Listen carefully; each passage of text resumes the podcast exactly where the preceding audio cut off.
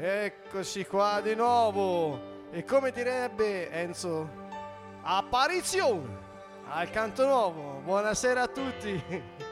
Caro Enzo, se ci stai seguendo, io te lo dico, apparizione da Roma con furore. Grazie Signore. Abbiamo i nostri amici che sono venuti questa sera da Roma, dal Lavello addirittura. Abbiamo il canto nuovo Overflow, strapieno. Abbiamo fatto il pieno questa sera. Al canto nuovo salutiamo tutta l'Europa e il resto del mondo. Tutti insieme per lodare il Signore. Amen. Gesù. Alleluia. Allora, alziamoci in piedi e diamo gloria al Signore. Gesù,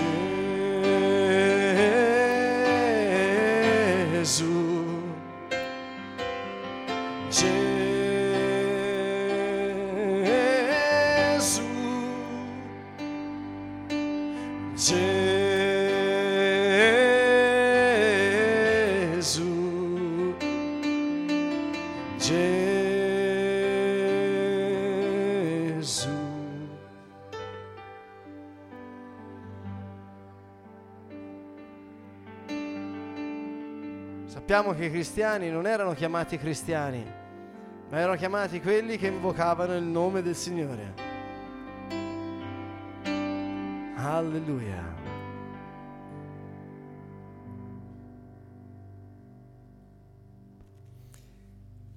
Bene, allora possiamo invocare appunto il nome del Signore tutti insieme e ringraziare Dio che siamo insieme per poter sentire la sua parola, pensare alle sue cose, pensare alle cose di lassù piuttosto che a quelle della terra, perché poi dobbiamo lavorare sulla terra con le cose del cielo. Questo è un po' anche il significato del tema di stasera, la testimonianza. Il, te- il, tema, lo vedete qui, il titolo è Impara da Gesù, tanto per cambiare, noi ci concentriamo su di lui perché è il modello, è il maestro, è colui che ci ha lasciato detto cosa fare, come farla. Dunque invochiamo il suo nome prima ancora di iniziare ad ascoltare la sua parola.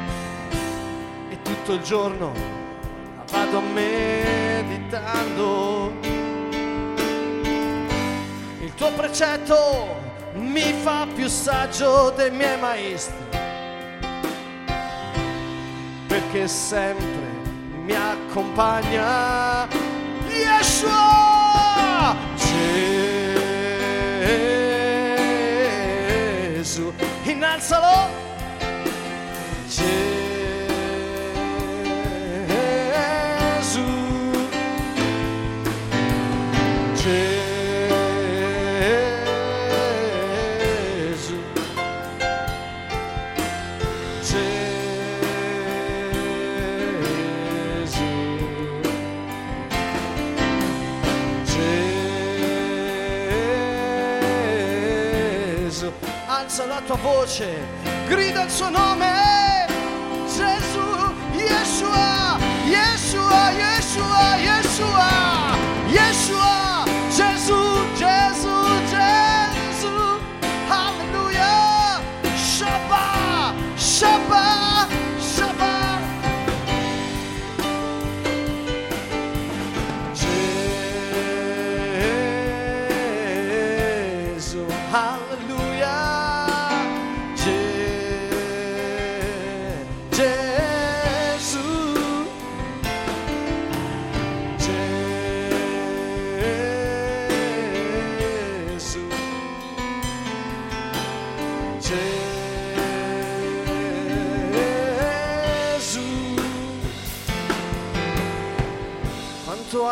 tua legge, Signore.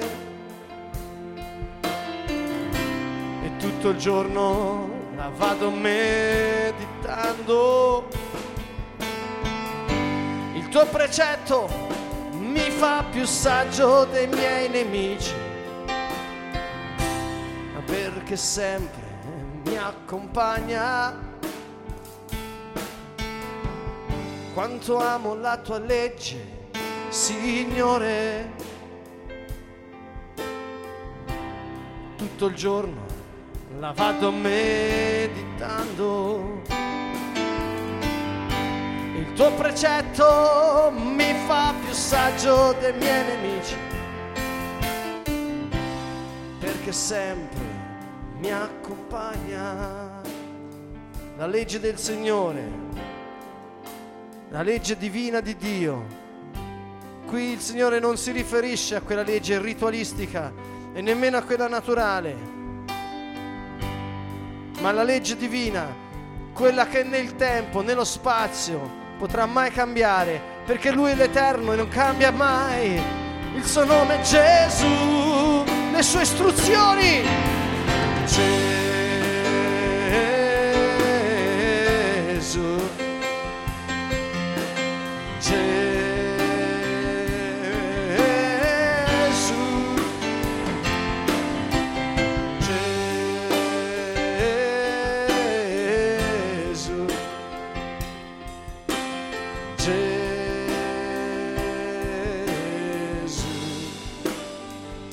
Sue istruzioni non passano mai, non cambieranno mai. Signore, noi vogliamo imparare le tue istruzioni per applicarle alla nostra vita, giorno e notte, Signore. Giorno e notte noi le vogliamo meditare, Signore, applicare, Signore, alla nostra vita, perché soltanto tu hai parole di vita eterna. te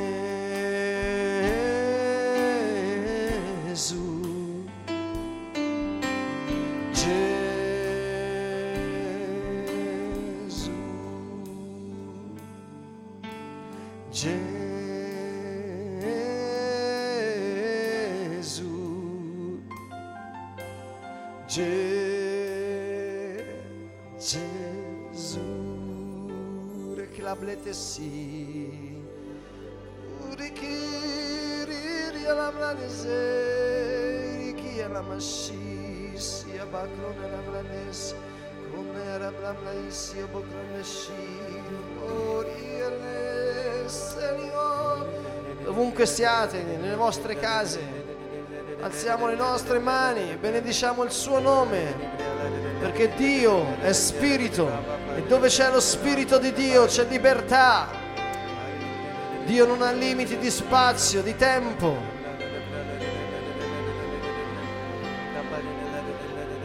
Dio Spirito.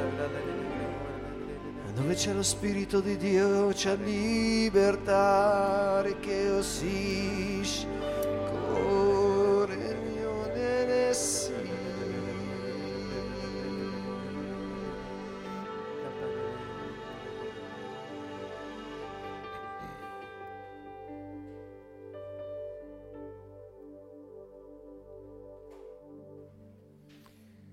Amen. Spirito Santo, ti chiediamo di illuminare la nostra mente alla luce della tua presenza in noi, Signore, vogliamo comprendere, oltre che conoscere, per poter applicare. Questo è un po' il nostro percorso di sempre, conoscere, comprendere, applicare.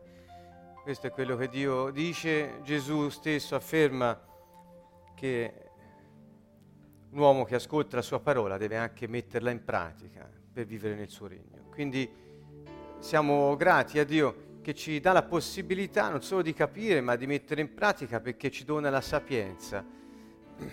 Ecco un consiglio, la sapienza non occorre chiederla a Dio, basta far vivere Gesù Cristo in noi, perché Lui è diventato la nostra sapienza.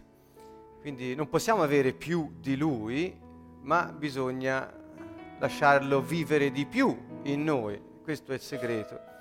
Quindi da oggi se potete invece dire Dio dammi sapienza, prega così, Gesù Cristo vivi in me, tu sei la mia sapienza. Que- vivi la tua vita in me, vivi in me, vivi la tua vita in me. Non è per forza né per potenza, ma è per lo spirito di Dio non è per forza né per potenza, ma è per lo spirito di Dio. Questa vita nella carne io la vivo nella fede del tuo figlio che mi ha amato ha dato se stesso per me. Vivi in me, vivi la tua vita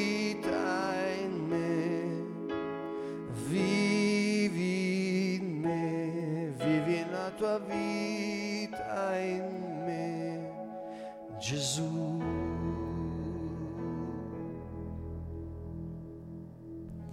Dunque, solo da Gesù possiamo imparare la sapienza necessaria per testimoniare Lui. Quindi la sapienza che ci occorre la impariamo da Lui. Molte volte avete sentito parlare di testimonianza, iniziamo un ciclo stasera, una serie che ci porta a capire come Gesù ha testimoniato il regno dei cieli, il messaggio che gli è stato dato come Gesù ha testimoniato ciò che ha visto in cielo. Così noi siamo chiamati a testimoniare là dove ancora la luce non è arrivata. Questo è il tema di questi due mesi che passeremo il mercoledì sera insieme. Iniziamo stasera un primo approccio che non è leggero ma è introduttivo. Bene, allora possiamo subito... Perché imparare da Gesù? Beh, non soltanto perché lui è il maestro, non soltanto perché è Dio che è venuto a dirci come dobbiamo fare, ma eh, non possiamo negare il fatto che nessuno ha testimoniato come Gesù Cristo. Egli è venuto a portare un messaggio e ne ha dato testimonianza. Più volte ha parlato che lui ha, ha, ha accennato al fatto che lui stava dando testimonianza di quello che aveva visto e di quello che veniva a portare perché era nel cielo e noi non lo potevamo vedere. Quindi Gesù ha testimoniato in modo che come lui non lo ha fatto nessun altro. Tanto Gesù ha testimoniato in un modo così sapiente che noi cercheremo di capire come, come tanto anche dovremo capire la Chiesa ha fallito nel dare la testimonianza. Lo dico con estrema eh, obiettività, semplicemente perché, perché se la Chiesa dopo duemila anni avesse imparato, ha preso il modello di Gesù, l'avesse applicato come il Maestro, non ci sarebbe lo sfascio che c'è oggi nel mondo. Perché? Perché la testimonianza dei cristiani, eh, intendete bene, parlo di Chiesa eh, come eh, il corpo di Cristo, i credenti in Cristo Gesù, quindi i suoi ambasciatori su questa terra non mi sto riferendo a chiese particolari, noi non facciamo questo riferimento. Dunque la Chiesa in se stessa ha fallito, perché mentre Gesù, quando ha testimoniato in quei tre anni e mezzo, ha cambiato il corso della storia eh, sotto ogni profilo, non solo per eh, ciò che faceva, ma anche per quello che diceva, non solo per quello che diceva, ma anche per quello che faceva, lui faceva sempre ciò che diceva, eh, dopo, quelli che sono venuti dopo, fino a noi, c'è stato un problema fondamentale. La testimonianza non ha seguito il modello. Ecco, noi siamo qui a domandarci perché, cosa è successo, cosa è stato perso, ma soprattutto non tanto per fare le bucce a quelli che sono stati prima di noi, quelli che ora sono insieme a noi in questo tentativo di eh, testimoniare il regno, quanto riappropriarci del modello di Gesù Cristo per iniziare a farlo noi. Ecco, il nostro intento quindi non è quello di eh, ehm, fare critiche a ciò che è stato fatto, è evidente che il fallimento è stato pressoché eh, totale, ehm, tanto che pochi cristiani conoscono Gesù Cristo, siamo arrivati a questo punto, figuriamoci se è possibile seguire il suo modello per portarne il messaggio nel mondo. Ebbene, siamo qui noi per ricapire qual era il modello di Gesù nella testimonianza e che cosa intendeva lui per testimonianza e cosa dobbiamo dunque fare oggi noi. Infatti, Dio non fallisce perché eh, Dio non può fallire se c'è stato un problema, questo c'è stato da parte dell'uomo, da parte nostra. E quindi ecco perché è bene iniziare in qualche modo eh, a riappropriarci di questo modello. In tre anni Gesù fece tutto, questo eh, possiamo benissimo vederlo, quanto ha atteso Dio la pienezza del tempo per poter eh, compiere il suo progetto di salvezza. Lo ha sviluppato nel corso dei secoli, ha preparato il suo popolo, eccetera, eccetera, però ha aspettato un momento preciso nella storia per compiere il modello di salvezza. Dio è un po' così, lo dico a tutti quelli che stanno ascoltando, anzi a proposito saluto tutti i nostri amici che sono sparsi per il mondo, saluto tutti i miei amici in Florida, California che ci stanno seguendo, saluto gli amici in Slovacchia, in Polonia e in altre parti del mondo eh, anche in Italia ovviamente eh, noi eh, siamo tanti qui eh, sul web. Ecco, volevo dire che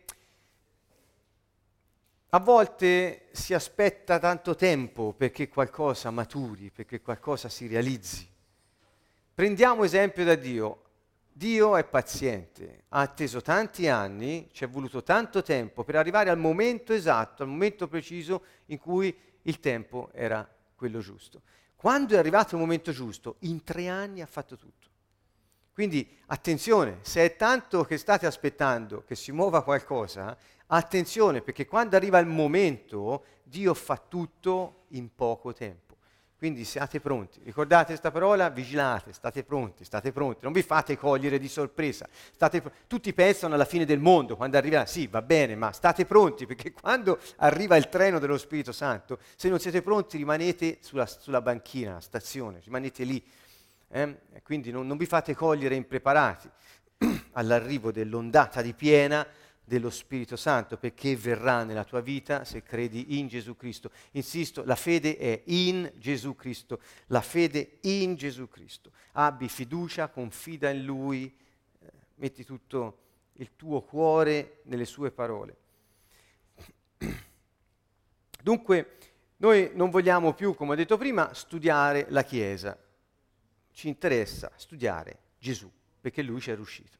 Quindi noi vogliamo ripartire dal suo modello, ok? Quindi questa è primo, la dichiarazione di intenti che vogliamo fare all'inizio di questo percorso che ci porta a eh, concentrarci sull'obiettivo che ci stiamo dando, studiare il modello di Gesù e capire com'è che ha potuto eh, avere successo nel testimoniare, come si è comportato. Ho preparato alcuni slide, un paio, non molte, con alcuni principi di cui voglio parlare stasera per introdurre proprio il concetto della testimonianza. Ora voi state tutti guardando le slide, lo so, e non state seguendo più me. Eh, eh, comunque, allora, alcuni principi sono, i principi sono questi.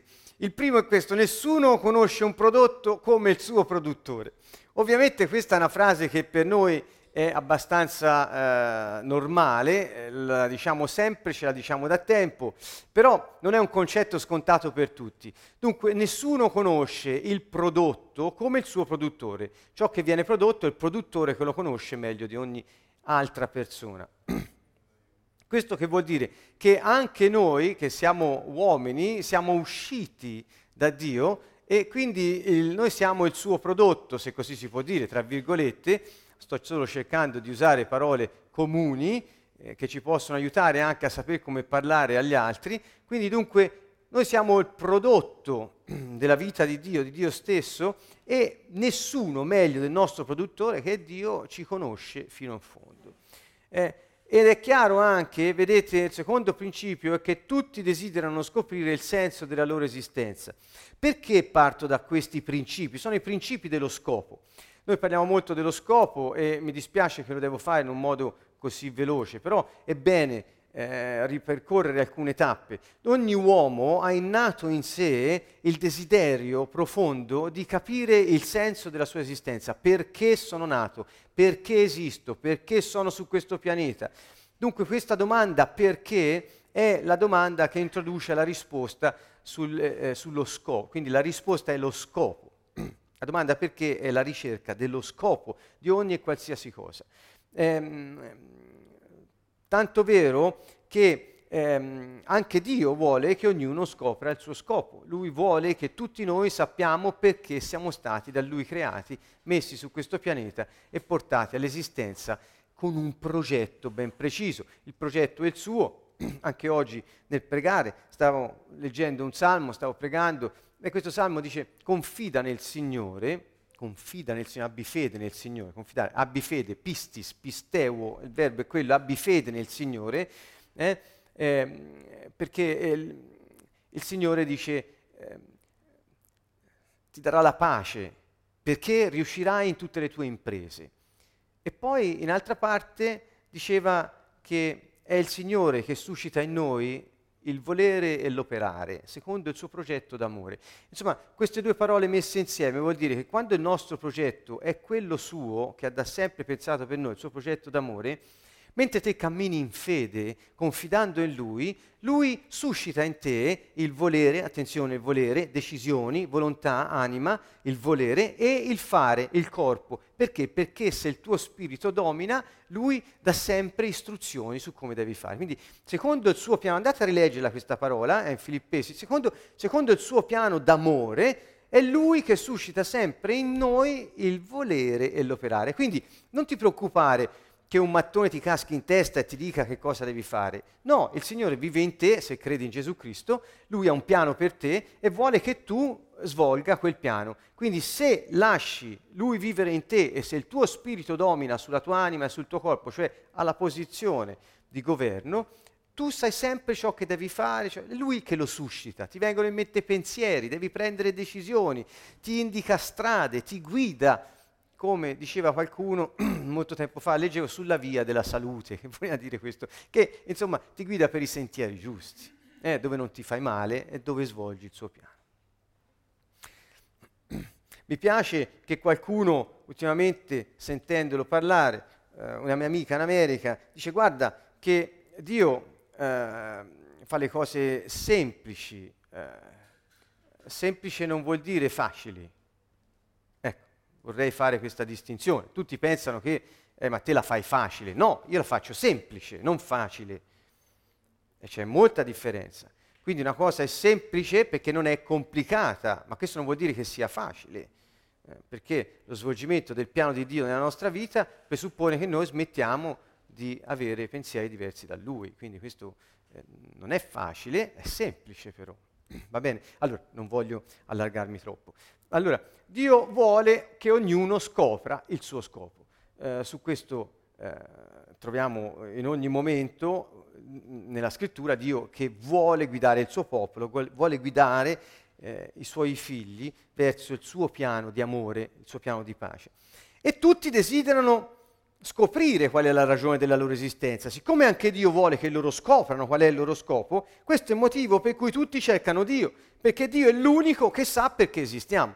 Infatti, se tutti hanno uno scopo e Dio che ci ha creato conosce il nostro scopo meglio di tutti, quando noi vogliamo sapere perché siamo stati creati dobbiamo cre- chiederlo al nostro produttore. Ecco che quindi qui è tutti cercano Dio perché Dio sa, ed è l'unico a saperlo, perché siamo stati creati, qual è il nostro compito su questa terra, per quale motivo ci ha messi su questo pianeta, in questo tempo, in questo contesto, che cosa dobbiamo fare. Eh, quindi dallo scopo poi deriva tutto lo sviluppo del nostro potenziale, lo sviluppo della nostra visione, eccetera, eccetera. Quindi c'è questo desiderio in ciascuno di noi. Vedete, tutti cercano Dio perché è l'unico che sa perché esistiamo e Dio solo sa di cosa abbiamo bisogno per raggiungere il nostro scopo. Quindi quando eh, l'uomo peccò e si staccò da Dio, si interruppe quella comunicazione per cui Dio poteva continuamente guidare eh, il, ehm, Adamo eh, nello svolgimento del suo scopo. Quindi si è creato come un vuoto interiore nell'uomo, questa ricerca in ogni uomo è la ricerca del proprio scopo, perché esisto, ed è il risultato della caduta. Questo desiderio di sapere perché esisto è il risultato della caduta e quindi questo desiderio mi porta a ricercare Dio perché è Dio dal quale provengo ed è Dio l'unico che sa perché esisto. Nessun prodotto, io dico sempre questo eh, piccolo attrezzo si chiama Logitech, nessuno sa meglio del signor Logitech come funziona questo affare. Quindi se vogliamo sapere quali sono le istruzioni per il, eh, questo telecomando dobbiamo prendere il manuale delle istruzioni della Logitech, non possiamo prendere quelle della Asus per esempio, no? sono due cose diverse, non potremmo trovare le risposte giuste. Quindi mm, quando l'uomo perse la consapevolezza del proprio scopo perché perse il contatto con Dio a causa del peccato, siamo in Genesi 2, Genesi 3, quando ci fu quella che tutti chiamano comunemente la caduta, cioè il peccato di Adamo ed Eva, mm, Dio rispose immediatamente alla caduta con una promessa. La promessa è in Genesi 3:15, vogliamo leggerla insieme. Vi avviso, questa parola sono andato a prenderla tradotta dalla Bibbia ebraica, tradotta poi in italiano, quindi non conosco l'ebraico, però c'è una traduzione molto fedele e buona che ho voluto riprendere, perché ha dato a volte spazio a delle interpretazioni diverse.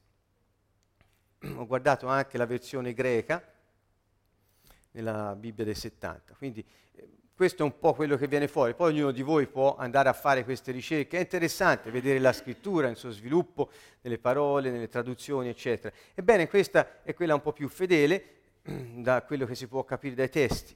Porrò odio fra te e la donna. Questo è ciò che Dio disse al serpente dopo quello che aveva fatto, causando la caduta di Adamo ed Eva. Porrò odio fra te e la donna, fra la progenie tua e quella di lei la progenie di lei ti schiaccerà la testa e tu ti avvolgerai al calcagno di essa. Che cos'è questa? Questa è una promessa da parte di Dio. Dio stesso è stato il primo ad annunciare il lieto messaggio, la buona notizia del regno dei cieli che sarebbe tornata a ristrappare il potere usurpato dal cherubino disoccupato chiamato Satana e restituirlo di nuovo agli uomini. Come? Che cosa è questa promessa? Qual è la promessa? La promessa è che dalla donna sarebbe uscito, sarebbe uscita una progenie, sarebbe uscito un figlio che avrebbe schiacciato la testa al serpente. Il serpente si sarebbe avvolto al calcagno della progenie, ma le avrebbe scacciato la testa. Quindi il senso della promessa di Dio è che avrebbe preso carne per venire sulla terra a distruggere il potere che Satana aveva usurpato. Questo è poi quello che è successo, chiaramente tutti lo sappiamo, lo vedremo meglio. Quindi questa promessa è già in Genesi 3:15, Dio fu il primo ad annunciarlo e lo annunciò a colui che aveva causato questa separazione tra Dio e l'uomo, impedendo all'uomo di sapere nemmeno perché esiste sulla terra. Capite che questo ha provocato lo sbandamento totale, perché se non sai perché esisti, o ognuno si inventa un proprio scopo, ma non è quello del produttore, quindi è come se questo qui volesse diventare una tastiera, insomma, in qualche modo eh, può riuscirci fino a un certo punto, ma poi distrugge eh, tutto quel che ne esce. Dunque, o si è causata completa frustrazione. Eh. Dunque, qual è stata la risposta a questa promessa da parte di Dio? Perché sono partito dallo scopo, dalla caduta, dalla promessa? Perché vedremo che per realizzare quella promessa Dio ha mandato suo figlio a testimoniare la verità del cielo sulla terra. Questo era promesso in Genesi 3, immediatamente, perché questo era il piano della salvezza già pronto per poter rimediare alla caduta dell'uomo. Qual è stata la risposta alla promessa? Vediamo due atteggiamenti di risposta da parte dell'uomo, questo ci serve a capire come abbiamo funzionato noi e come non dobbiamo più funzionare. Ci sono due personaggi in, questa, eh, in questo brano del Vangelo di Luca, eh, Luca 15, famoso, detto la parabola del figlio il prodigo. Ebbene, ci sono due personaggi. C'è un figlio che se ne va portandosi via l'eredità, mezza eredità del padre e la spende tutta con le prostitute, lo sapremo poi dal figlio maggiore che era rimasto a casa, e fino a rimanere completamente senza soldi, aver dilapidato tutto e trovandosi a guardare i maiali, tanto che non avendo nulla da mangiare si ritrovava a mangiare il cibo di questi animali. Mm, naturalmente sappiamo che per gli ebrei quando Gesù parlava di questa parabola i maiali sono animali immondi per gli ebrei, quindi la riluttanza di coloro che ascoltavano era massima, perché era finito a mangiare il cibo dell'animale immondo. Ehm, dunque questo figlio, ecco qui leggiamo da 19 a 21, a un certo punto torna in sé, dopo che si è trovato in questa situazione di estrema prostrazione, e dice, non sono più degno di essere chiamato tuo figlio, eh, trattami come uno dei tuoi garzoni. Qui stava dicendo a se stesso, tornerò da mio padre e gli dirò così, non sono più degno di essere eh, chiamato tuo figlio, trattami come uno dei tuoi garzoni. E il figlio, quando poi arrivò dal padre, gli disse, padre, ho peccato contro il cielo, contro di te, non sono più degno di essere chiamato tuo figlio. Quindi molte volte abbiamo capito che in questa parabola Gesù voleva enfatizzare questo comportamento del figlio che eh, si era ridotto sul lastrico eh, come il comportamento di una persona tipicamente religiosa, e cioè torna alla casa del padre solo per avere le cose, e cioè il salario, la sicurezza, il cibo, il tetto, eccetera. E quindi la risposta di questo figlio, che è un figlio, quindi potrebbe essere uno di noi, un credente, la risposta di un figlio al padre che ha fatto la promessa è, vedete, un tipo di risposta, è questa qui, e cioè torno ma come servo. E quindi non godo della casa del padre e non svolgo il tuo piano per me, perché il padre ha un altro piano, dice presto l'anello, presto i calzari, presto portate il meglio per lui, rivestitelo e poi uccidete l'animale migliore per fare festa. Quindi il padre aveva un altro piano per lui, ma lui dice no, io voglio fare il servo, non ti preoccupare, non sono, de- non sono più tuo figlio perché l'ho fatta troppo grossa. Cioè l'uomo arriva ad accontentarsi mh, di meno rispetto a quello che Dio è gli ha promesso e che ha pronto per lui e quindi non scoprirà mai il suo piano perché il piano di Dio per noi, che è lo scopo che abbiamo dentro, non può prescindere dalla figliolanza che noi abbiamo dal Padre. Quindi se te ti stacchi da quello e vuoi essere servo, non svolgerai mai il tuo scopo. Sarai sempre un frustrato, religioso, ma frustrato. Quindi eh, questo è un primo aspetto. Capite bene che il termine religioso vuol dire eh, colui che in questo caso cerca di ingraziarsi il padre e di assicurarsi la pagnotta. È, l'atteggiamento che molte persone hanno con Dio, quindi è un atteggiamento da non tenere, ma questa è una risposta che molti credenti danno alla promessa del Padre realizzata in Gesù Cristo. Voglio, so se sto cercando di portarvi a vedere alcune, eh, alcuni tipi di risposte. La seconda è il figlio maggiore che, era, che era rimasto a casa rappresenta proprio invece non tanto colui che resta nella religione pur tornando eh, a Dio e quindi eh, non gode mai del regno dei cieli, ma in qualche modo si trova con le chiavi in mano e vuole fare il servo pur essendo figlio del padrone. Insomma, questa è la situazione del figlio che torna. Quello che rimane in casa rappresenta proprio la Chiesa che fallisce nel dare testimonianza. Guardate bene Questo figlio, dice, si trovava nei campi. Al ritorno, quando fu vicino a casa, udì la musica e le danze. Chiamò un servo, gli domandò che cosa fosse tutto ciò. Il servo gli rispose, è tornato tuo fratello, il padre ha fatto ammazzare il vitello grasso perché lo ha riavuto sano e salvo. E questo figlio, dice, si arrabbiò, non voleva entrare. Il padre allora uscì a pregarlo, ma lui rispose, io ho saltato alcune parole per brevità, ecco, io ti servo da tanti anni e non ho mai trasgredito un tuo comando. E tu non mi hai dato mai un capretto per far festa con i miei amici, ma ora che questo tuo figlio che ha divorato i tuoi averi con le prostitute è tornato, per lui hai ammazzato il vitello grasso. Dunque, questo figlio che era rimasto a casa è, rappresenta, come ho detto prima, proprio il fallimento dei figli che non vogliono i peccatori. Rappresenta il fallimento dei figli che sono gelosi che i peccatori tornano. Rappresenta il fallimento dei figli che sono gelosi che il padre ama i peccatori. Allora, non ti voglio, sono geloso che sei tornato e sono geloso che il padre ti ami nonostante quello che hai fatto. Io, che ho sempre fatto bene, non ho avuto quello che tu hai. Um, in qualche modo questo rappresenta anche quella parabola che Gesù poi, quando racconta quella storia eh, del, eh, ricordate, dei, dei, dei, dei lavoratori eh, presi a salario, quelli presi all'ultimo hanno quanto quelli presi all'inizio, eh, eccetera. No? In qualche modo, in qualche modo lo ricorda.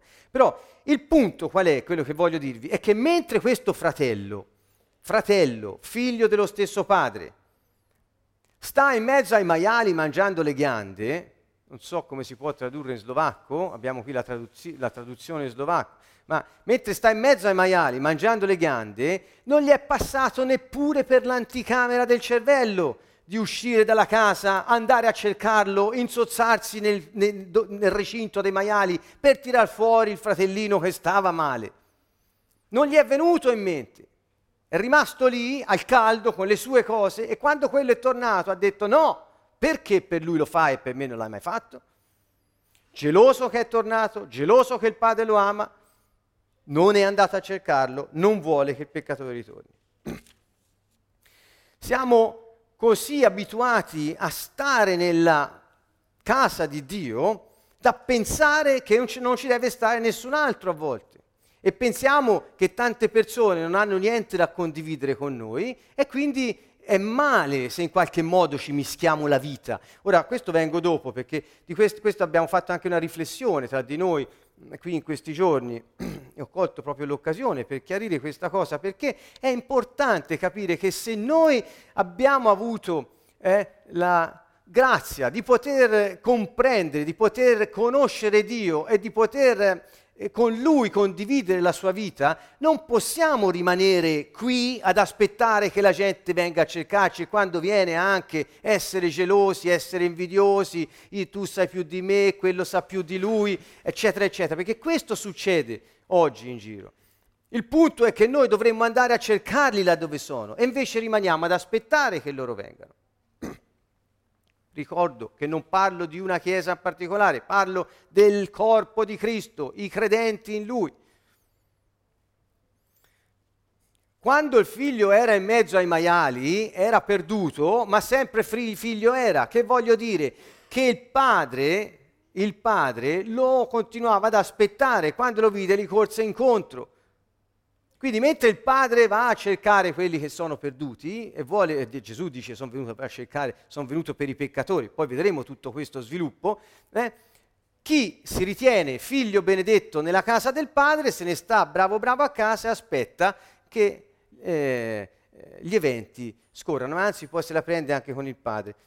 Quindi eh, Dio vuole che il figlio che era a casa eh, questo è un, desiderio che il figlio gioisca con lui perché il figlio è ritornato e non leggiamo perché forse, non lo so perché, ma non è necessario. Eh, non sappiamo quale sia stato il sentimento del padre per il fatto che il figlio maggiore non è andato a cercarlo. Difatti non è successo. Quindi qual era la testimonianza che questo figlio maggiore aveva la possibilità di dare?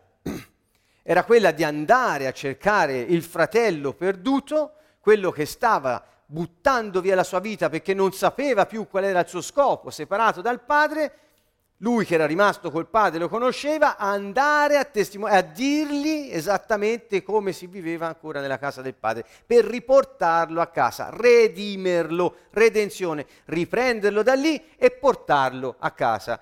Il padre ci ha trasferiti dal regno delle tenebre eh, nel regno della luce, ci ha trasferiti questa opera, di, quest'opera di trasferimento sono i fratelli che lo devono fare con gli altri fratelli. Quest'opera di trasferimento non è che c'è una gru invisibile che va a prendere la gente e la porta da un posto ad un altro. Quest'opera di trasferimento siamo noi che la possiamo compiere testimoniando la presenza del Regno dei Cieli in mezzo a noi. Questo è il concetto che io voglio, sto cercando di farvi capire e di trasmettervi. Quindi la promessa di Dio fu proprio che lui sarebbe entrato nella natura umana, sarebbe uscito da una donna e ci avrebbe redenti, ci avrebbe riportati a casa. Questo è quello che lui ha fatto. Lui è uscito, fratello nostro, è uscito dal cielo, è venuto qui, ha preso carne e ci ha riportati a casa. A casa non è in cielo.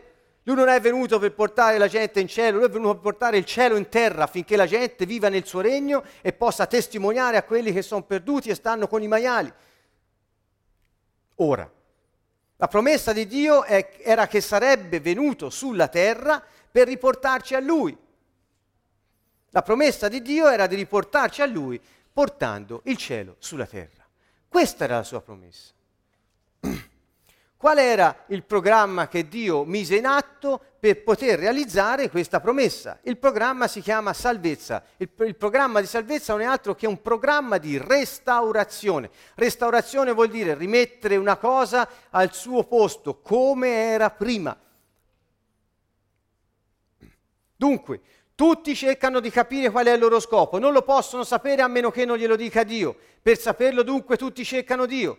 Quando cercano Dio hanno bisogno di un fratello che vada a dare testimonianza per riportarli alla realtà della casa del Padre, alla realtà. realtà. Quando si parla di realtà si parla di Spirito Santo su questa terra.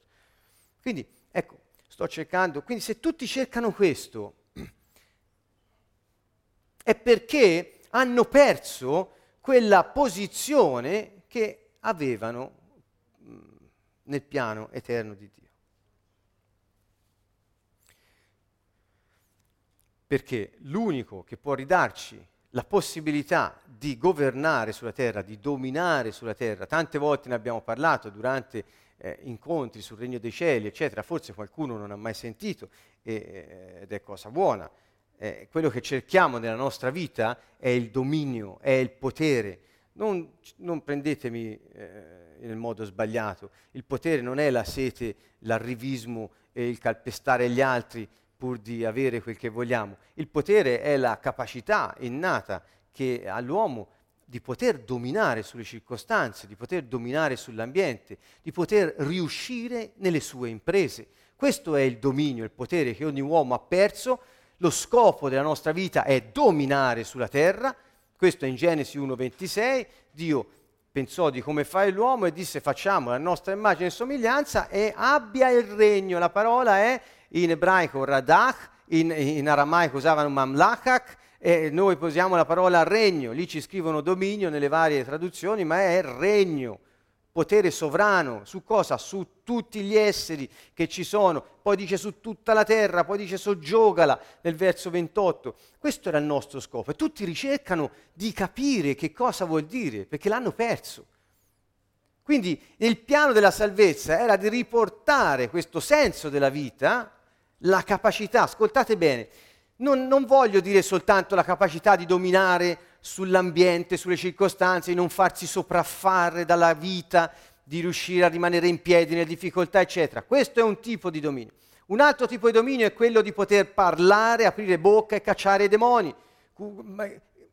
Questo è un dominio che Gesù ha portato e noi lo abbiamo ricevuto. Parlo anche di quel dominio che ci permette di riuscire nelle nostre imprese. Ascoltatemi bene, questa è la novità. Quando Dio ha un progetto, se noi siamo rimessi nella posizione di poter dominare, vuol dire nella posizione di avere successo. Vuol dire che quando quel progetto di Dio noi lo svolgiamo secondo la fede, Lui suscita in noi il volere e l'operare, secondo il suo piano d'amore e l'impresa riesce. Questo è, domi- questo è, dominare, invece siamo impastati con l'incapacità, l'insuccesso, il fallimento, il blocco, la povertà, il blocco delle risorse economiche. Questa non è la vita che Dio ha pensato per i suoi figli. C'è qualcosa che non va e dobbiamo cominciare da noi. Quindi noi dobbiamo comprendere qual è lo scopo della vita, che cosa è successo quando si è perso il collegamento con il cielo, abbiamo perso il senso della vita. E Dio ha dato un programma per cui venisse restituito questo dominio, questa capacità di riuscire in quel che facciamo. Se noi che siamo credenti non diamo questa testimonianza, cioè non riescono le nostre imprese,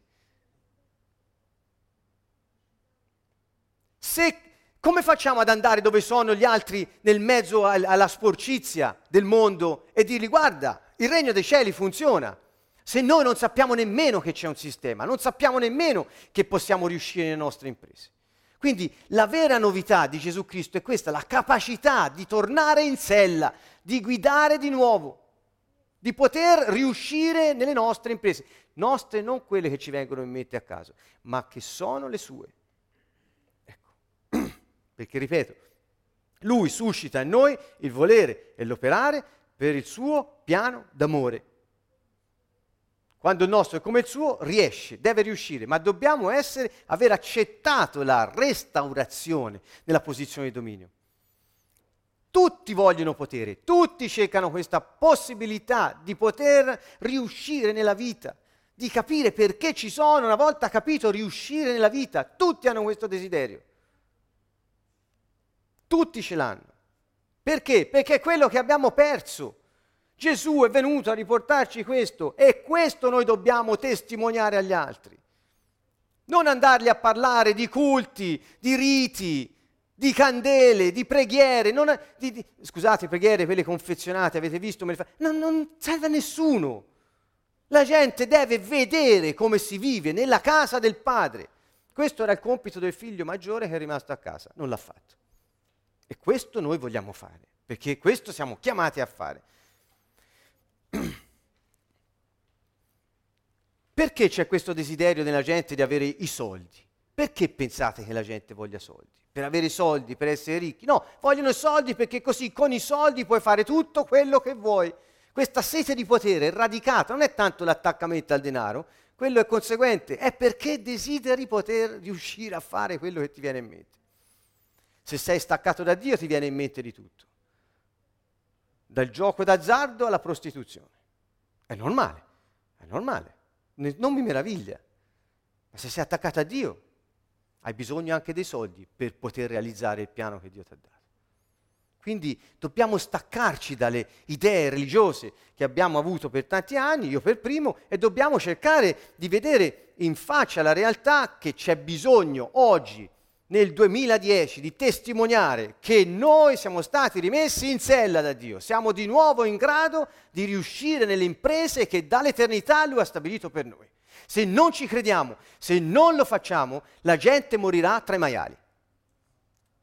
Ecco. E io non posso credere che Dio non faccia riuscire le nostre imprese, perché sono le sue. Sì, possiamo sbagliare, possiamo eh, prendere strade a volte, eh, ma, ma, questo sta nel, sta, sta nel, nel, fatto che viviamo sul mondo, nel, nel mondo, nel fatto che eh, noi abbiamo il nostro orgoglio, la nostra ribellione, sempre la carne addosso, gente, la carne ce l'abbiamo addosso. Grazie Signore che ci ha lasciato la carne addosso, ogni giorno possiamo scegliere te. Ecco, questo è il senso.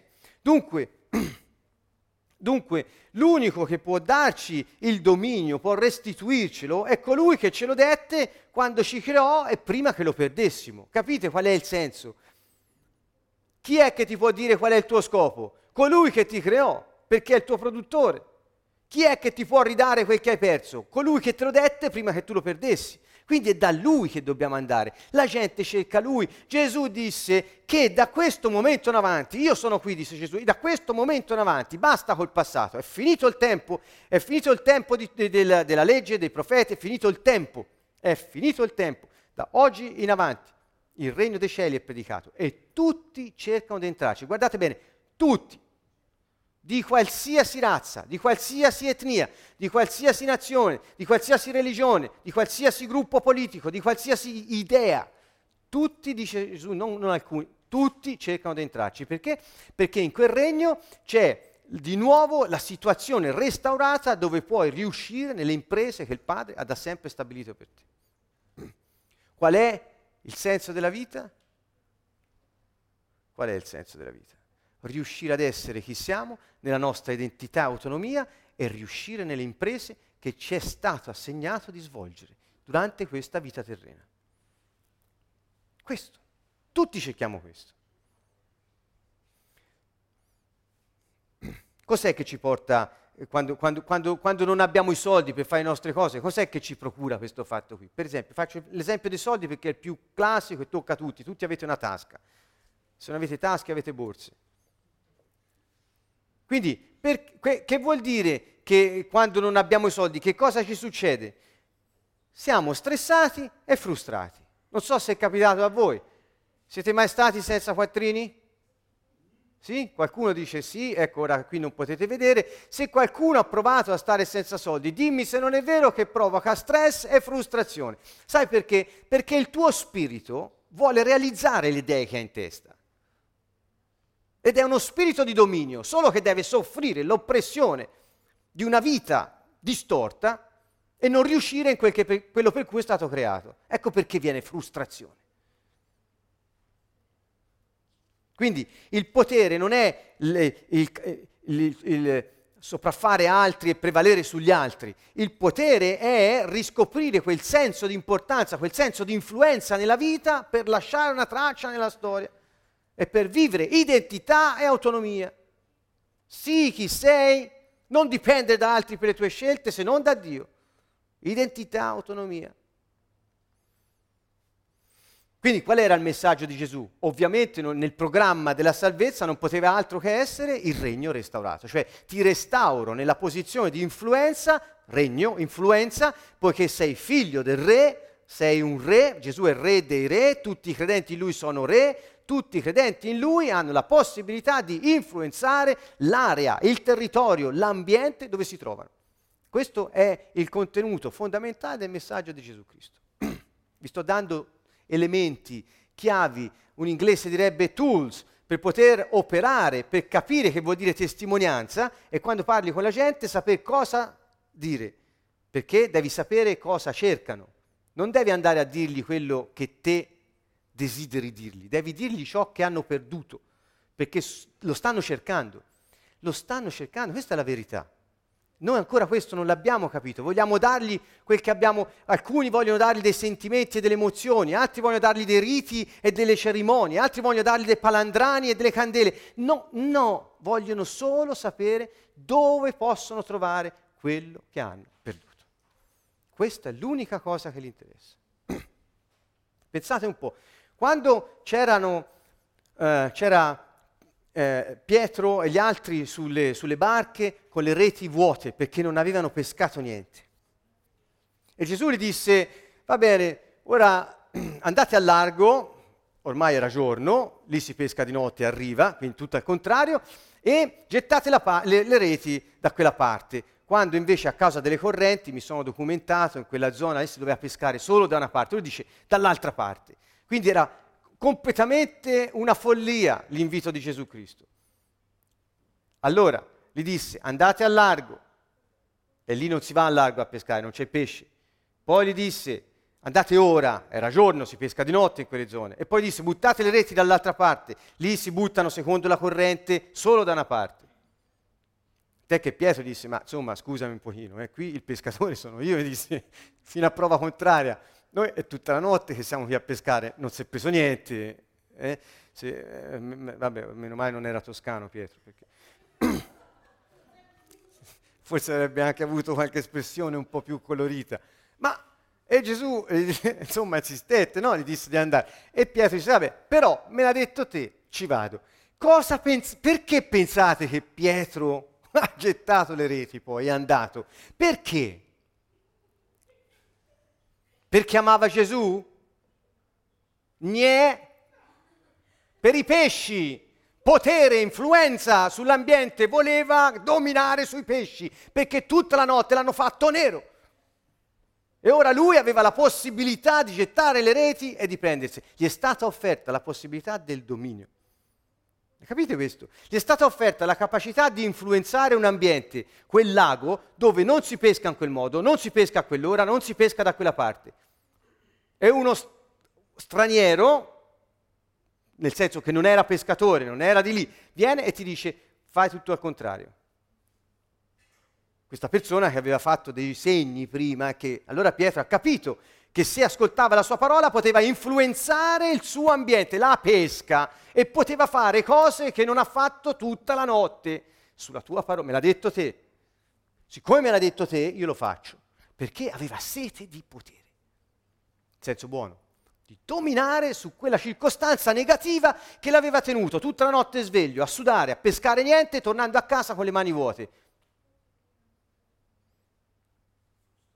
Frustrazione. frustrazione. Qualcuno trova anche la moglie col fatidico mattarello poi se non porta niente a casa, no? Nelle nostre favole, nelle nostre storie. Pensate un po' il massimo. Ecco, quindi, quindi che cos'è questo? Grazie Signore per il potere sui pesci. E dice, Dio dette, fece l'uomo a sua immagine e somiglianza e disse, domini sui pesci del mare. E Gesù arriva e dice, ascoltate bene, eh? non so se l'avete mai notato questo, domini sui pesci del mare. E Gesù arriva e dice, ora pesca, te lo dico io, pesca. Voleva dire che quest'uomo aveva un potere che lui non aveva sui pesci. Il Signore ci vuole far capire che noi abbiamo potere sulle aree nelle quali siamo messi. Pietro era un pescatore. Capito? Quando poi lui tornò, le, non, non, riuscivano nemmeno più a sapere dove mettere questi pesci. Vi immaginate la faccia di quest'uomo? Eh, eh insomma, disse: Ma io sono un peccatore, non mi toccate, sono un peccatore. Vi ricordate? Ebbe timore di quello che era successo, perché insomma è una situazione nuova. Potere sulla circostanza fino allora l'ha reso schiavo, ora ha la possibilità di dominarla. Quindi Gesù cosa gli disse? Ma sì, ma questo è niente. Ora ti ho fatto vedere, hai avuto la possibilità di influenzare i pesci. Da ora in poi influenzerai gli uomini.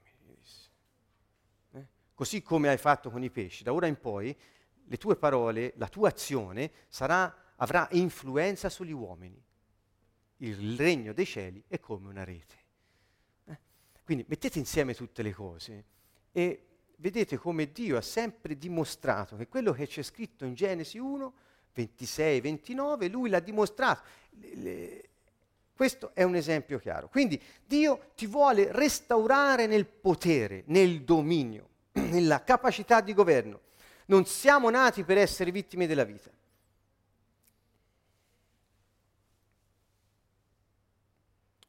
La salvezza fu dunque disegnata per restaurarci nella posizione originaria da cui eravamo caduti. Ora, come si svolge questa salvezza. Eh, vogliamo vedere un attimo, vi chiedo ancora cinque minuti, non di più, non posso. Ecco, eh, il Signore stesso vi darà un segno, ecco la Vergine concepirà, partorirà un figlio che si chiamerà Emanuele. Emanuele vuol dire Dio in noi, non tanto Dio con noi, ma Dio in noi. Quindi questo figlio che sarebbe la progenie della donna, che sarebbe uscito, Isaia dice la, la, la Vergine concepirà, partorirà un figlio che si chiamerà Dio in noi. Dio prende carne e viene a trovarci. Ancora Isaia 9, 5, 6, un bambino è nato per noi, ci è stato dato un figlio sulle sue spalle, è il segno della sovranità. Grande sarà il suo dominio e la pace non avrà fine sul regno che li viene a consolidare e rafforzare col diritto e la giustizia, ora e sempre. Questo è la progenie che esce dalla donna per schiacciare la testa al serpente, riprendere il dominio usurpato e restituirlo agli uomini che lo avevano ceduto a, a, a questo, uh, questo, al demonio. Quindi qual era il problema per realizzare questa promessa? Il problema era che gli uomini sono uomini, sono umani, Dio è spirito, gli uomini sono visibili, Dio è invisibile, gli uomini sono uomini, Dio è Dio, gli uomini sono in terra, Dio è in cielo. Qual era il problema? Che se voleva redimerli e riportarli nel regno della luce, c'era bisogno che Dio fosse in loro. La Vergine concepirà un figlio, chiamerà Emanuele, Dio in loro. Chiaro? Umani, eh, eh, spirito visibile e invisibile, in terra e in cielo. So, sono tutte situazioni che per poter realizzare quel piano di redenzione e di salvezza era necessario che Dio venisse in terra, che Dio prendesse carne e venisse nella situazione dell'uomo dove l'uomo si trovava. Dio è come quel figlio che stava nella casa del padre, Gesù Cristo, che esce dalla casa e va a cercare i fratelli che stanno in mezzo alle schifezze. Quindi il nostro compito è, nell'area che Dio ci ha assegnato, di esercitare il potere e il dominio che ci ha restituito perché riusciranno tutte le nostre imprese se sono conformi al suo piano d'amore per noi. E così facendo possiamo testimoniare la presenza del regno dei cieli stando in mezzo a loro. Non standosi da una parte. Ci sono dei cristiani che cercano di allontanarsi dalle situazioni eh, eh, del mondo. È un errore questo, è un errore, non dobbiamo staccarci, perché se noi ci stacchiamo non, non seguiamo il modello di Gesù, il modello di Gesù è un altro, ve lo faccio vedere subito. Cosa fece Gesù? Lasciò il cielo per venire in terra dove sono gli uomini, per diventare come loro e per fare quello che facevano loro, senza peccare, ma partecipando alla loro vita. Se vuoi riportare a casa i fratelli perduti, non puoi aspettare che loro vengano da te, devi andare dove sono, devi diventare come loro. Dio non disse, dovete diventare come me prima che voi possiate, che, prima che io possa unirmi a voi. Disse, io mi faccio come voi per potermi poi unire a voi. Ah, ah, ho poco tempo, purtroppo stiamo per finire la, la, il tempo che abbiamo a disposizione. Dio disse, divento come voi perché possiate unirvi a noi. Per salvare gli altri devi entrare nel mondo di quelli che devi redimere, devi starci dentro, devi stare con loro, devi essere diverso e fare la differenza, ma stare con loro. Ora ne parliamo meglio. Perciò disse Gesù, come il Padre ha mandato me, così io mando voi. Ascoltate, il Padre mandò Gesù a riprendere i fratelli diventando come loro. Così Gesù, come il Padre ha mandato me, io mando voi. E cioè andate lì dove sono quelli che dovete riportare a casa, andate in mezzo a loro, ridateli la capacità di scoprire il senso della vita, fateli sapere che sono stati rimessi in sella, che possono di nuovo avere gusto nel vivere e riuscire nelle imprese che Dio ha previsto per loro. Questo è il senso della testimonianza. Non è andare a dire, oh lo sai che mi è successo. No, senza testimonianza è far vedere che questo regno di potere è veramente in noi. dare prova. Um, forse a volte i cristiani pensano di dover essere un po' troppo spirituali nel senso negativo del termine, cioè distaccati dalle cose del mondo, non immischiarsi con delle cose. Noi non dobbiamo fare compromessi, non dobbiamo mischiarci, ma dobbiamo stare lì dentro, perché Gesù pregò così, Padre, sono nel mondo, non li togliere dal mondo, ma preservali dal maligno, non li togliere dal mondo. E noi cerchiamo sempre invece di, eh, cioè noi, eh, quando siamo nella religione, noi abbiamo fatto questo errore all'inizio. Lo diciamo perché ci siamo passati e con rammarico ora lo vediamo, ma grazie a Dio possiamo anche aver capito e dirlo a tutti quanti. Quindi non solo concentrarsi dunque sul, eh, sul, sul, sullo stile di vita, ma anche i doni dello Spirito, importanti. Ne parleremo a lungo durante questa serie. Insomma, dobbiamo rivedere il modello di Gesù, ma il primo passo di stasera è questo e poi concludiamo. Il primo passo è questo. Cosa fece Gesù per andare a prendere i fratelli perduti? Si fece come loro, venne in mezzo a loro e visse con loro, facendo la differenza. Non era normale, non era come gli altri, ma quando diceva le cose avvenivano e quando diceva una cosa per coerenza la faceva e funzionava. Questo era quello che faceva la differenza. Quindi non restare dove sei, Dio lasciò il cielo per venire in terra a cercarti, non restare come sei. Dio scelse di diventare come gli uomini per salvarli, non restare come sei. Non dire agli altri di diventare come te, tu diventa come loro, identificati con loro e comportati come Dio vuole che tu ti comporti in mezzo a loro. Fa la differenza ma non ti separare da loro.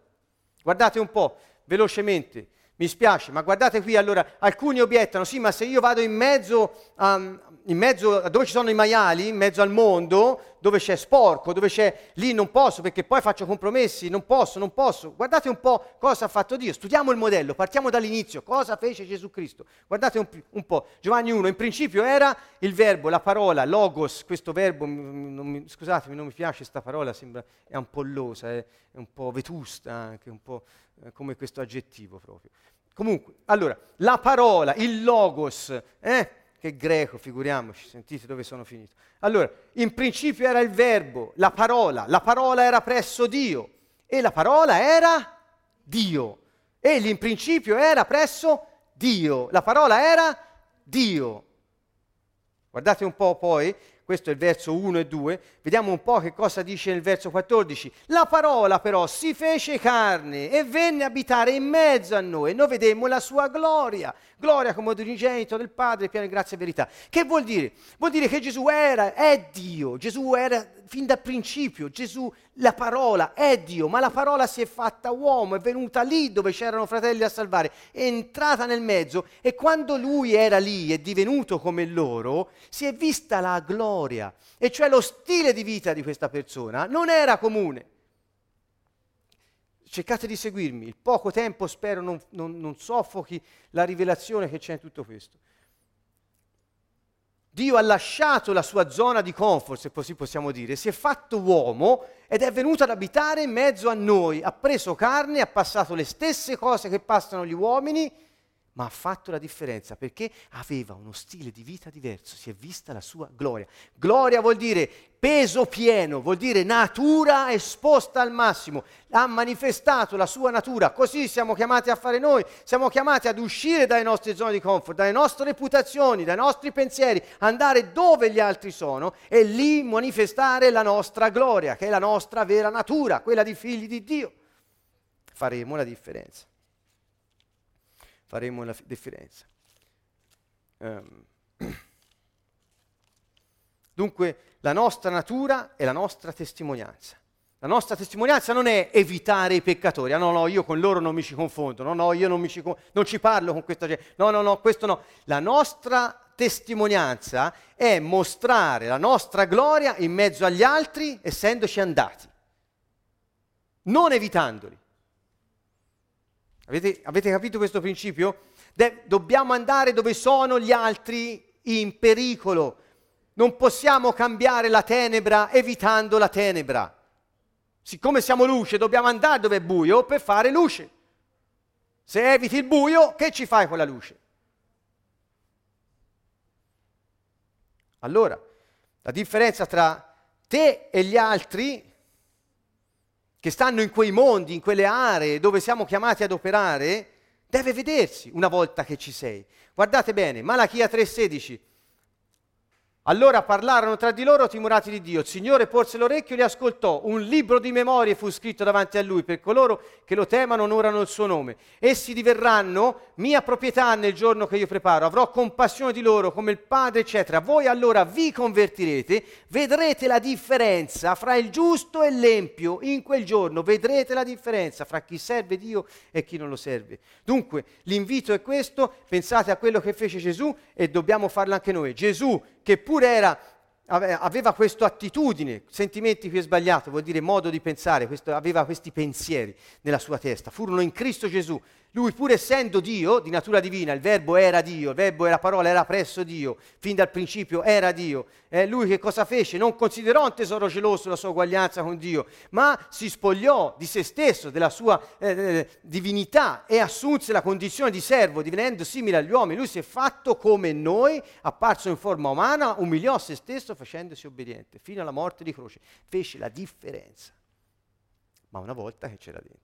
Quindi il nostro invito stasera, come Gesù è, non sono i sani che hanno bisogno del medico, ma i malati. E è venuto, dicevano, il figlio dell'uomo, mangia e beve, voi dite è con mangione un beone amico dei pubblicani e dei peccatori. Gesù è sempre stato conosciuto per essere uno che faceva la differenza in mezzo ai peccatori.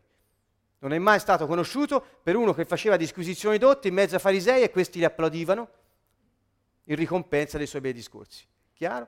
Quindi noi dobbiamo iniziare a vedere questo modello, cari amici, uscite dalle vostre case, uscite nelle aree di lavoro, nelle aree di amicizia, nelle aree dovunque siete, lavorate e funzionate come Gesù Cristo per dare testimonianza che il regno dei cieli è veramente in mezzo a noi, perché le persone conoscano di nuovo lo scopo della loro vita e nessuno più le fermi nel realizzare i progetti che il Padre ha da sempre previsto per loro.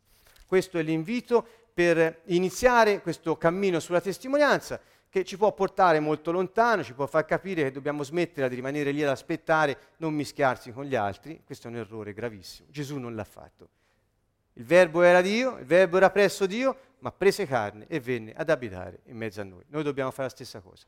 Quindi avanti, forza, calpestate anche la vostra reputazione, se per andare da qualche parte, per stare con delle persone, per fare qualche cosa dovete calpestare la vostra reputazione, parlo anche per me nel nome di Gesù Cristo, usciamo dalle zone di comfort e andiamo là dove c'è bisogno per poter testimoniare il regno di Dio in mezzo a noi. Amen?